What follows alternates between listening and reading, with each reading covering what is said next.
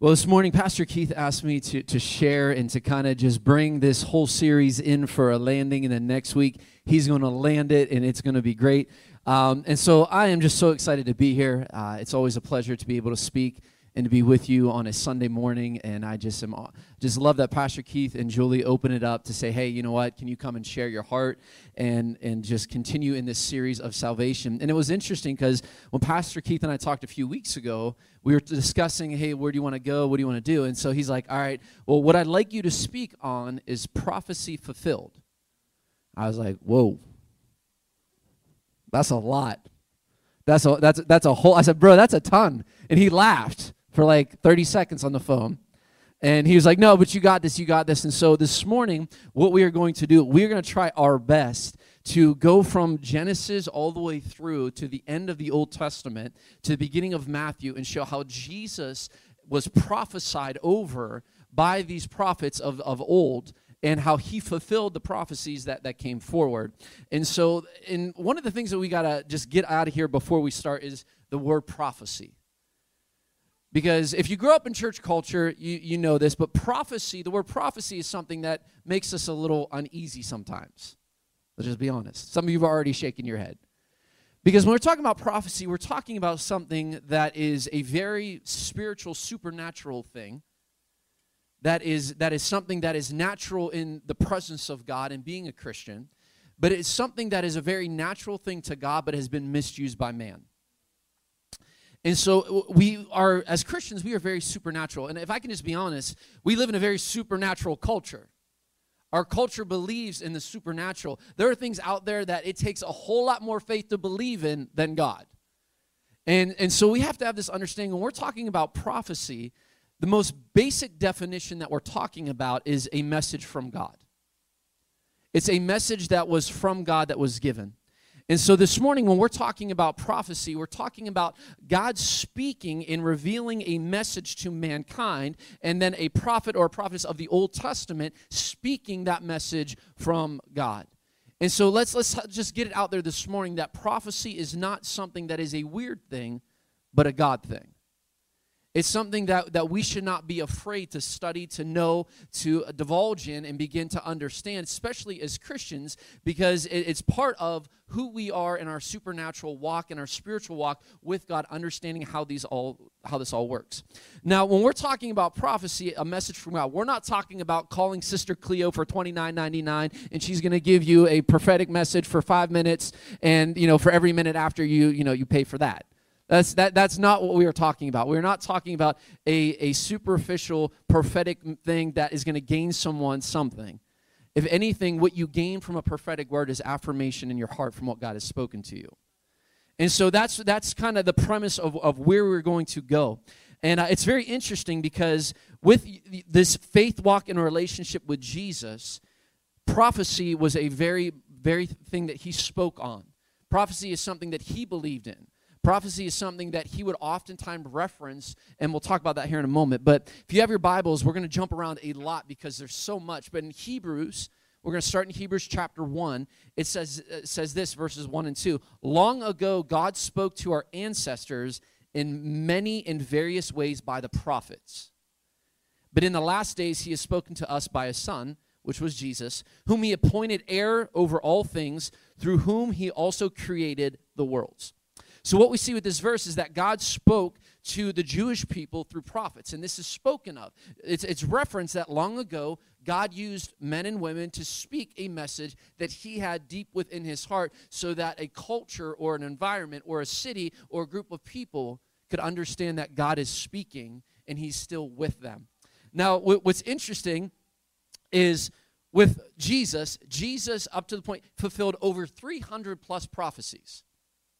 And when Pastor Keith was on the phone with me, I, just just the way I am, I'm like, dude, I'll just read every 300 prophecy, and I'll just be like, yeah, he did it, he did it, he did it because he did fulfill the 300 prophecies. But this is what I want you to understand: that for one person just to fulfill eight prophecies that were written in scriptures is one in a septillion. So one with 18 zeros chance. For one person to fulfill 48 prophecies is 10 to the 157th power. All right, so we're talking about the chances of all this working. But for one person to fulfill 300 prophecies, it was only Jesus. Because Jesus is not limited by what we call chance, by what we call, uh, it could just be a coincidence. Jesus is not limited by that, and he doesn't have that limitation of those things. So when we talk about this, the chances of a man fulfilling the 300 prophecies, it's, it's, it's just way, way out there, but it happened. And if it happened, that means that there was specific reasons why these prophecies of a coming Messiah to save us was told. And this is what we have to understand too. Prophecy is not man's guessing and man trying to figure it out. It's not man's guesswork. And a lot of times that's what we think. We're like, oh, they're just guessing. This is just a guess. This is just a guess. No, man's prof- this prophecy is not man's guesswork. It's accurate because God has told them and has spoken them to this. The historical accuracy and reliability on what Jesus did and how he fulfilled the prophecy of the Old Testament is a very real thing. And we're going to look about how we can apply that this morning and how that really speaks to, to us. Because I don't know if you know this, but when we decided to become a Christian, there is a book that is a roadmap that guides us through this thing of Christianity called the Bible. And even still today, the Bible is the number one best selling book of all time. And it continues to be. But the Bible is a, is a guideline and roadmap to help us understand. And I, and I will say this you, in order for you to really grasp the identity and the power and who Jesus is in the New Testament, you have to be familiar with the Old Testament. You have to be familiar with what was said about him, the prophetic words, because there are so many things in the Old Testament that speak to the New Testament in the Bible that proclaim stuff that is very eye opening to us as Christians that we will not understand if we don't study the Old Testament. I love the Old Testament. I think the Old Testament, I love to speak out of the Old Testament. I love to preach out of the Old Testament. It's one of my favorite things to do. But in order for us to appreciate the identity and works of Jesus, we have to understand the Old Testament. We have to understand why this whole thing was written and how Jesus fulfilled this historical thing. So being familiar with the, the Old Testament will help us with the New Testament. And then what we have to look at is we have to look at when these things are being spoken, what is happening in culture? What is happening in the relevancy of what is going on in the moment? Why are these things being spoken over? Why are these things being proclaimed? Why is Isaiah saying this? Why is Micah proclaiming that uh, uh, someone will be born in Bethlehem? Why are all of these things being said? There are a lot of answers to the why in the New Testament. And so we have to understand that. And we have to be diligently in the Word of God to understand not just Jesus, but the identity of God, who He is, and how we can relate and understand and connect with Him. See, the Bible is this story of human history with God all through it, pointing everything back to God. And the most significant event in human history is recorded within the Bible, and that is the foretelling of Jesus Christ coming to save a, a, a race of, of a human race from their sins but also be an example of how they can live a fruitful life. Because if we're just a Christian, just so it gets us to heaven, we miss all of the other benefits that we can have. Because there are so many more benefits of being a Christian than just getting to heaven. There's a peace that surpasses our understanding in a time of need. There's one that we can run to. There's someone that eh, we just, I just had this conversation with a bunch of uh, students recently. The difference between how man wants to get, man wants to have this revenge when things happen, but we are not called to that because we have one who brings his vengeance for us.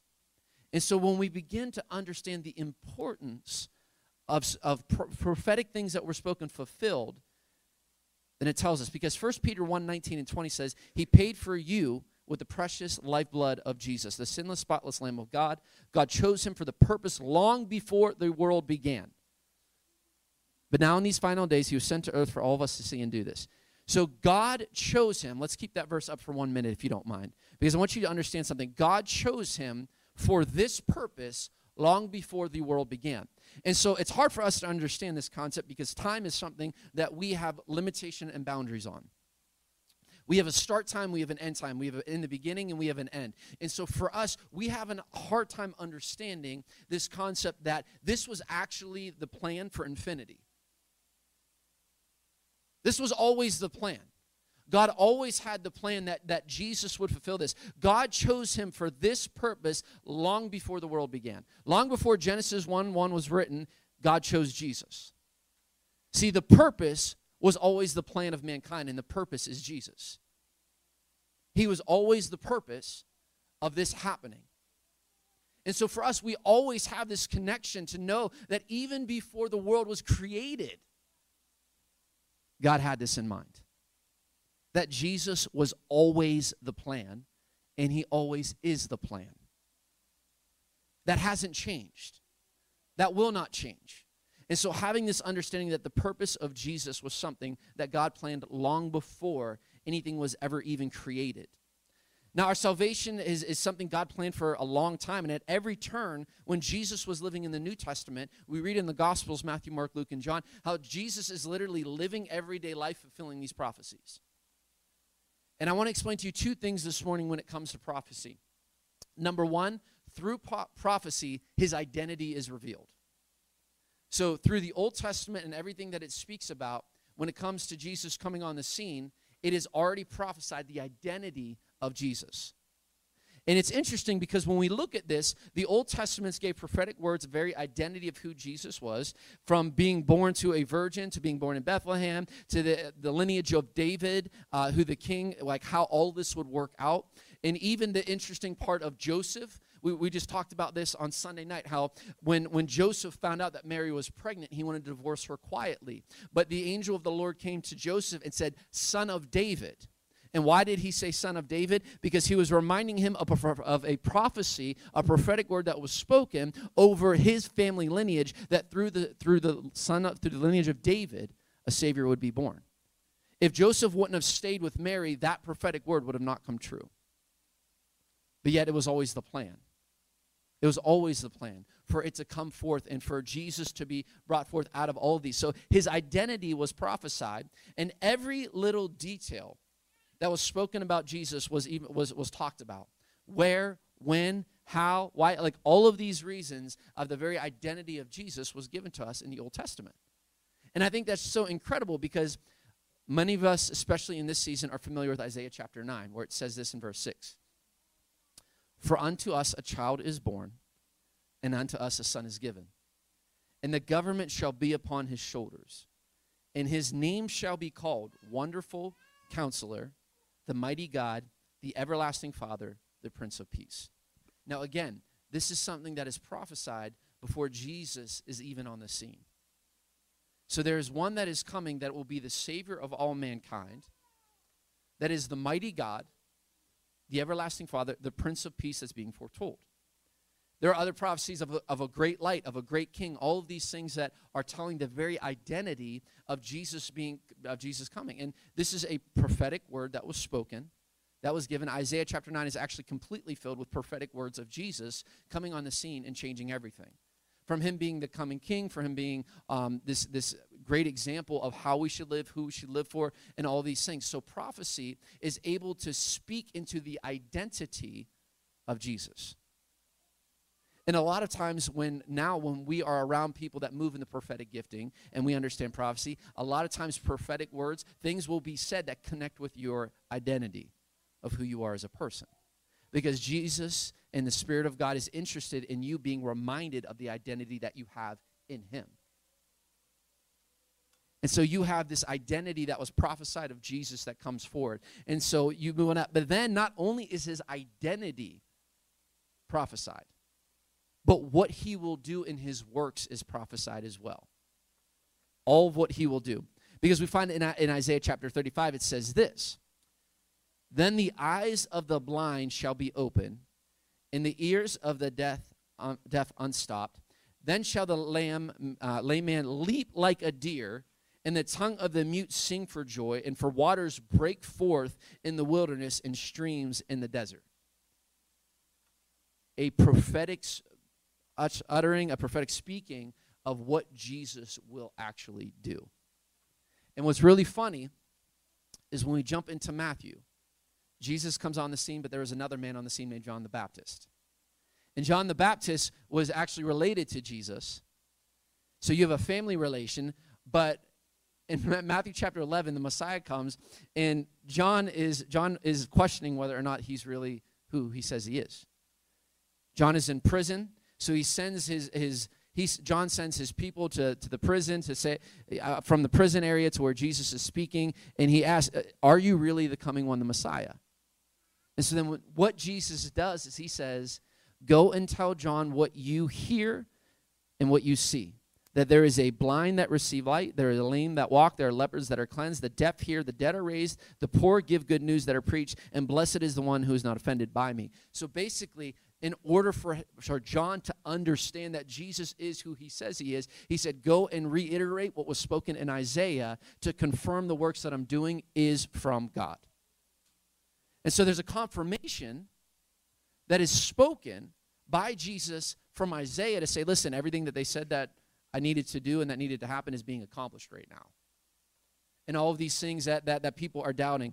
And, you know, and then G- Jesus goes on and he alludes to other passages where he talks about the dead shall live and he talks about, um, you know, the good news bringing to the poor, which was quoted by, uh, by Luke again in chapter 4, that they would be a speaker, a teacher that would teach and connect and all of these things. So even those that were questioning the identity of Jesus, when they begin to see his works, that also is a confirmation. So prophecy confirms the identity and also the works of that who is Jesus. And so it's so important for us to understand that Jesus confirmed his identity by his actions. And once that was confirmed, people could look and be like, "Oh yeah, that was that was said. That was spoken." But now I want to flip to a different point of view. What if? Because a lot of times when we talk about things like this, and we talk about this with people, they oftentimes have questions when it comes to prophetic things, especially Jesus being prophesied over and fulfilling those prophecies. We become skeptical of these things. We become we begin to think like, okay, what if? And so if I can just play the advocate this morning, sometimes we say, okay, with these prophetic words, how was this all not fabricated? How was this all not done and planned out accordingly? How, how did Jesus not deliberately attempt to fulfill them? How did Jesus and his disciples and his family not manipulate the events to make these things happen? Because let's be real, sometimes that's the way we think. That's the way that we feel. And so what I want you to, I want to do is I want to walk you through this process very quickly this morning of why Jesus did not deliberately try to fulfill these things why Jesus did not, why he did not um, attempt to manipulate all these things. Because when it comes to prophetic words, there's no doubt that Jesus did have to take certain steps to fulfill prophecy. Just as, like, hey, when I go into town, I'm going to grab a donkey rather than a horse. That was something that Jesus that Jesus did. But by nature of who Jesus is, he just did these things. He didn't look to say, okay, what's in my prophetic planner for the day? That I need to go and look up to do? What action do I need to do to fulfill a prophetic word that was spoken to me? That's not how that's not how Jesus worked in all of this. After God explained in the Old Testament who he was, he foretold the future. I am God. Sorry, Isaiah chapter 46, he says, I am God declaring the end from the beginning and from ancient things that are not yet done. Indeed, I have spoken, I will also bring these things to pass. So there's a prophetic word that is spoken that Jesus will fulfill prophetic words. That Jesus will fulfill everything that has been spoken, it will come to pass in a very natural, in a very, in a, in a very, uh, in the cycle of, of how Jesus was to do these things, it was a very natural, instinctive thing for Jesus to make these decisions. It wasn't to deceive mankind. It wasn't to be deliberate. And, and if you think about this and you're, you're thinking, okay, if only a typical human being were trying to do this, it could have never happened. I want us to understand this. That if just a average guy tried to fulfill the prophecies, it would not happen. It can't happen.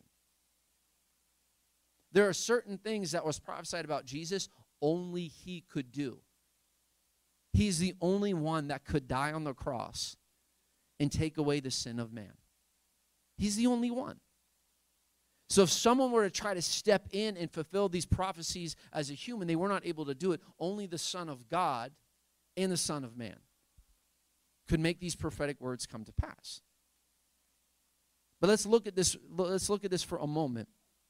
Because if we want to talk about how maybe this was manipulated, he would have had to manipulate a virgin birth.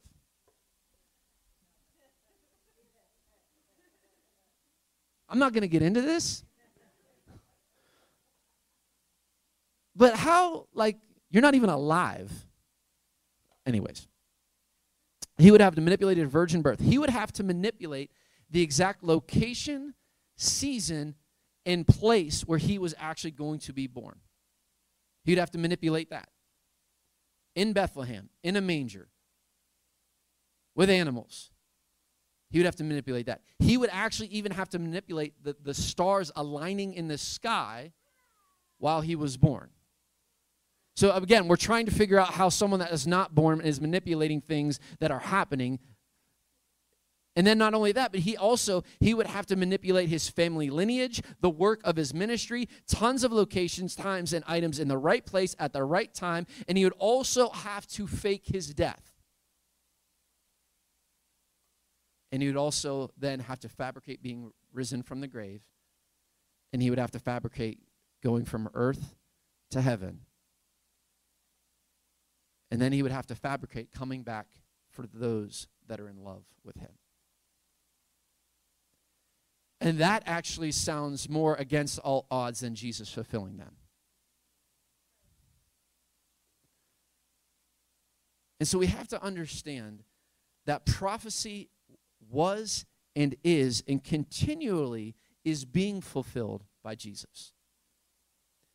The prophetic things that are, that are happening yeah we've had like 300 and some prophecies be fulfilled. Yeah that's great. That's awesome. But he, jesus accurately fulfilled the prophecies according to the intent of god the exact way that god wanted things to be done. So because jesus was the son of god he was the messiah and because prophecies foretold him and he fulfilled those prophecies the one thing that you and i can totally put our, our we can totally put our faith in is that if Jesus had done all of these things, Jesus is exactly who he says he is. And Jesus has done exactly what he said he has done. So we are not we are not living for and worshiping in in in in just being in existence for someone that was a liar, someone that was a manipulator, someone that that you know a lot of the times people believe all of these things about Jesus. And so through these prophetic words that that happen, all of them, we have this understanding identity and works were prophesied over and fulfilled. Death and resurrection was prophesied and fulfilled. But then there's also one prophecy that was fully fulfilled that is not just for people that were in the same living in the same time frame or timeline as Jesus. But there is one prophecy that was fulfilled for you and for me right now. And it's that Jesus is the savior of all of mankind and that he took our sins, our iniquities to the cross. And see, this is one of those things that's interesting. This is a prophetic word, but with a present meaning something that was spoken in the past, but changes our life in the present. Because if there is a prophetic word that changes everything, it is when you have this Savior of mankind dying for us for our sins. The greatest, the, the, the greatest human who has ever who has ever lived. And if there's anything that you can know this morning is that God doesn't do things by chance, but by plan. This was always the plan. This was always what God wanted to do for you and for me. He always wanted to send Jesus to be our rescuer and to be our king and to be the one that fights for us and to be the one that protects us and the one that provides for us and the one that heals us, and the one that's a father to the fatherless, a one that's a best friend. All of these things spoken about in the Old Testament that Jesus fulfills, not just for the sake of history, but for the sake of man, all mankind. And so when, G- when we talk about Jesus fulfilling these things and the saga of salvation, the understanding needs to be salvation was always the plan. Salvation was always what needed to happen. It's something that always was, was going to be the purpose of Jesus doing what Jesus did. Jesus never did anything by accident. It was never an accident that Jesus acted the way that he did. It was by divine nature of who he was. And because of who he was, things that were spoken about him then for come true because it's the identity of Jesus. And so we're here this morning, and we have to understand that if God designed Jesus to be the plan for mankind, we have to understand that God chose Jesus to be the plan for you and for me.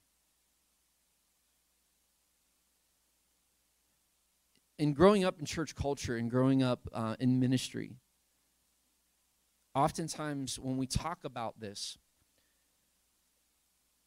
we honor God, we worship God, we believe in God, and, and there's a reverence of Him. And, and I'm all about that. We need to honor and reverence God. But we also have to have an understanding that, that God sent Jesus for us personally. That this is also a very personal thing. And Jesus said, Listen, the only way that you can connect with my Father is through me. That's it. I'm the bridge between God and mankind. And if you call upon my name, you shall be saved. And so, what we have to understand is that the, the, divine nature and plan of God is something that is a very personal thing for us. As much as we would love to be able to have this strong Christian relationship with Jesus because of our grandparents or our parents or a brother or a sister or coworkers, as, as, as great and as easy that would be able to, to kind of just navigate through, that's not how this works. Jesus is a individualistic thing. Jesus is for you. Your relationship. And so connecting with him and having this understanding that he is the plan for your life is the best thing that you can come to the realization for. Because once we begin to understand that these prophecies foretold of Jesus came true, what we can bank on is the rest of the prophecies are going to come true as well. And the greatest one, I think one of the coolest prophecies is that Jesus comes back for us and we get to spend eternity with him. But we have to understand in order particip- to participate in this prophetic word that was spoken about Jesus coming back for us, we have to divinely align ourselves exactly where we need to be with Jesus in order to partake in that prophetic word. And the only way that happens is by having a personal relationship with Jesus. That's the only way that this works. That's the only way that this happens. And I know we're in church, and I know, you know, most of us, you know, most of us probably maybe know Jesus, but I'll be honest, maybe some of us don't know Jesus. And the biggest thing is if we don't know Jesus, we don't participate in this. Brent, if you could come on. And so having this understanding that prophecy fulfilled through Jesus is something that has been accomplished and is being accomplished and will be accomplished. And in order for us to partake in all of the great things that we can have and benefits of being in relationship with Jesus, it's by asking Him to come into our life and living for Him. For Him. Each and every day. Being a Christian is saying, I, I choose to live for you and not for me. It's becoming a servant unto Christ. It's becoming someone that says, you know what, I'm going to serve my relationship with you rather than do what I want to do. And when we do that, we actually then participate in this amazing thing called the saga of salvation. And our, our name is written within those chapters. Our name is written within those pages where the saga of salvation, the plan of God, we then are written into that plan because of accepting Jesus into our heart and into our life and living for Him each and every day. Because if it, if it was just about saving us from our sins, if that's all that this really was about with Jesus, then He could have just came, been like a hermit in the hills, then died, rose again, and never interacted with mankind. But the reason Jesus interacted with mankind is to show us how to live, how to love, how to, how to do things that are very unnatural for us. But again, something that was prophesied to be an example unto us so that we could know who He is. So, if you could do me a favor this morning, if we could just bow our heads for a moment.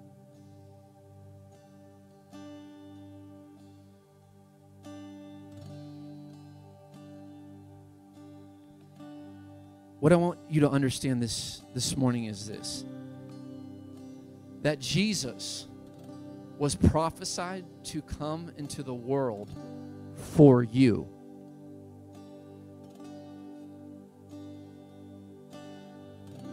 Let's make it personal this morning. For us to participate in the saga of salvation, having the understanding that, that the prophecies of Jesus was not just for historical cultural relevancy, but for eternal value of connecting with you.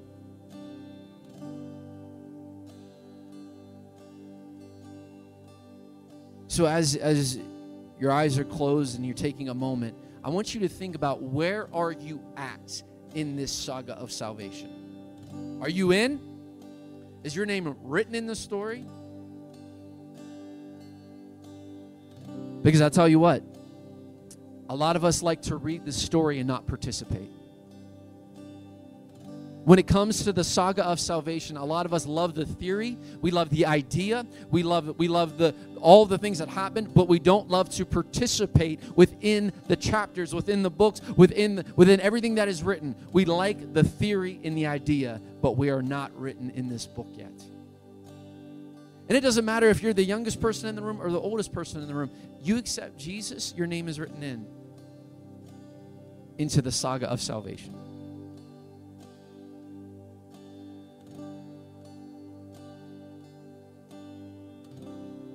So this morning, if, if we can just take a moment, we're going to pray.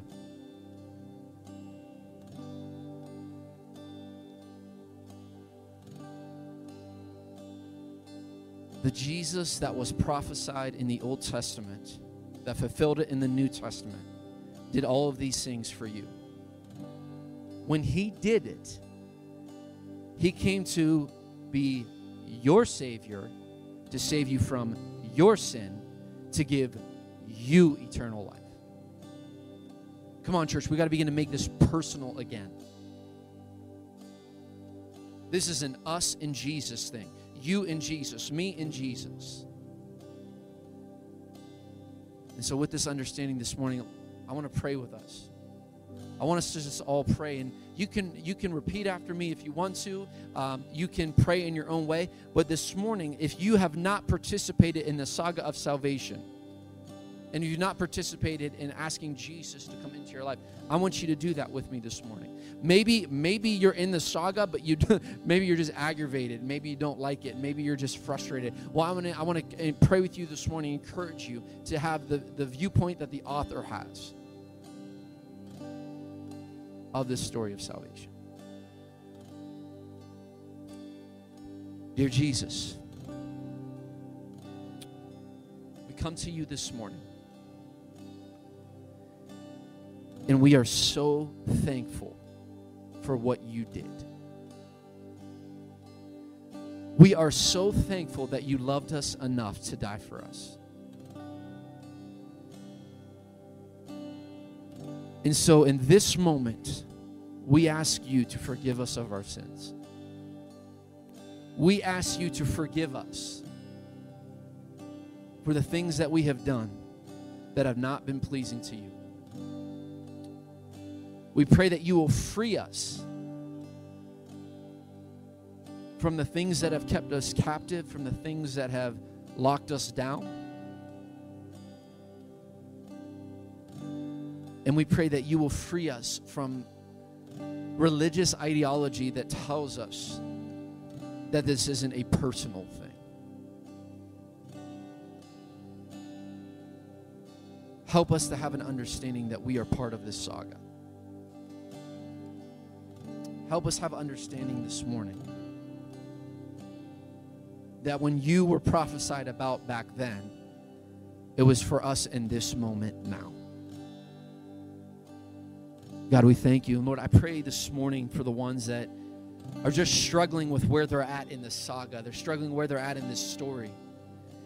God, I thank you that the Bible says that you are the author and finisher of our faith.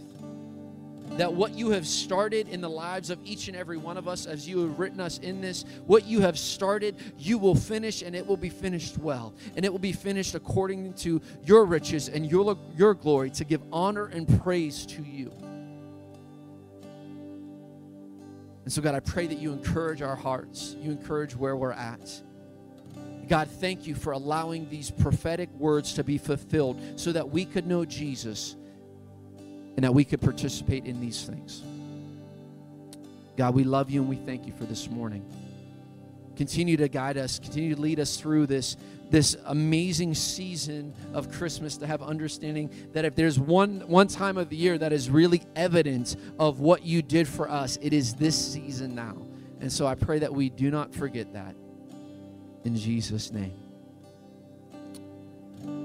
If you could just stand to your feet, we want to sing this last chorus. And I say this a lot, and it's become something that, that we've tagged it with. Praise and worship is not just words on a screen. When you sing words on a screen, you're singing karaoke, you're not singing worship.